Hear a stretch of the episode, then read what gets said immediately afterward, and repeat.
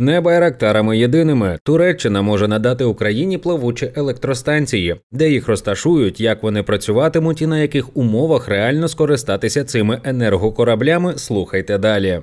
На початок лютого українська енергосистема пережила 13 ракетних та 15 дронових атак. Суттєвих пошкоджень постійно зазнають об'єкти високовольтної мережі та електростанції. Через це внутрішнє виробництво електроенергії не здатне повністю покрити запити споживання. Щоб скоротити дефіцит, українські приватні трейдери 25 січня розпочали імпорт електроенергії з Євросоюзу. Перші мегавати вже надійшли від західних країн-партнерів. А державний трейдер енергетична компанія компанія України вирішив взагалі вийти за межі поточних проблем і 26 січня повідомив про наміри розробити проєкт електропостачання від енергокораблів, розташованих у Чорному морі. Своєю унікальністю та амбітністю ці плани одразу привернули увагу експертів усієї галузі. Хоча раніше подібні ініціативи отримували нарікання щодо невизначених параметрів плавучих електростанцій та занадто високих цін у перспективі. Щоб ви не витрачали свій час, Майнд розібрався в деталях проекту від енергетичної компанії України, щоб з'ясувати наскільки виправдані такі застереження, які шанси він має бути реалізованим, та як геополітична ситуація сприяє його успіху саме зараз.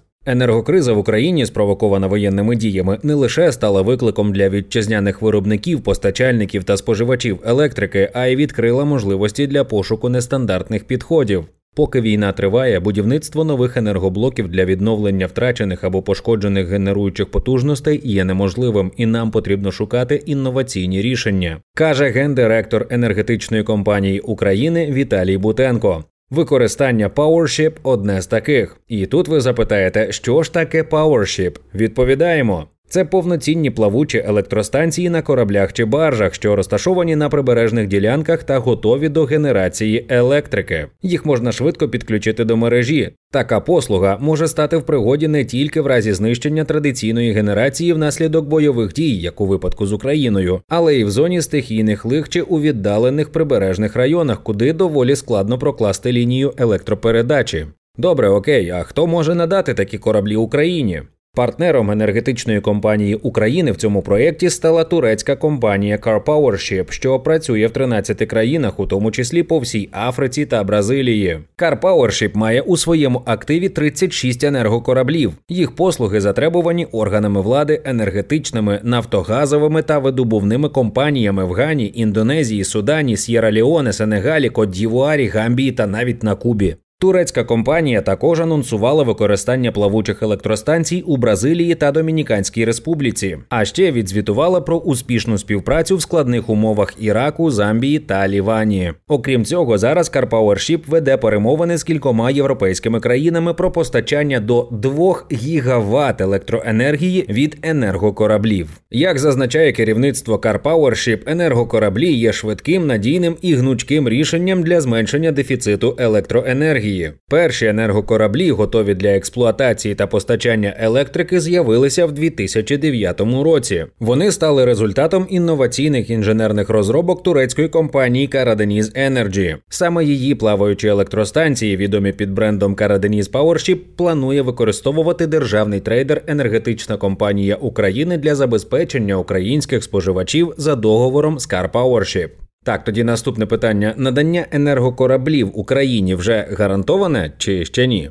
Енергетична компанія України та CarPowership підписали меморандум про співробітництво. За своєю суттю, це дипломатичний лист без юридичних зобов'язань, де вказують всі факти щодо загальних домовленостей між компаніями. Тож ще зарано говорити про реалізацію проєкту на практиці. Добре, а що передбачає підписаний меморандум? У цьому випадку, зокрема, йдеться про те, що енергетична компанія України та CarPowership мають інтерес до розробки проєкту генерації електроенергії за допомогою енергокораблів та способів його фінансування. Цю роботу планується виконати спільно з національними та міжнародними організаціями, і вже після детального аналізу в енергетичній компанії України зроблять висновки щодо реальних перспектив проєкту. І якщо вас цікавить, де можуть бути встановлені ці кораблі, то компанії розглядають розглядають серед іншого варіанти розташування енергокораблів біля берегів Молдови та Румунії, приєднання до електромереж цих країн та передачі струму до енергосистеми України через міждержавні лінії електропередачі. Для оцінки такої можливості планується залучити до співпраці уряди Молдови та відповідно Румунії.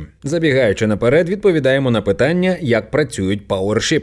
Плавучі електростанції можуть працювати на природному газі, зрідженому природному газі, дизельному паливі чи мазуті і здатні мінімально впливати на навколишнє середовище, якщо оператор, тобто компанія CarPowerShip, забезпечує належні умови роботи та дотримується правил екологічної безпеки. Один корабель здатен видати від 30 до 470 МВт електроенергії.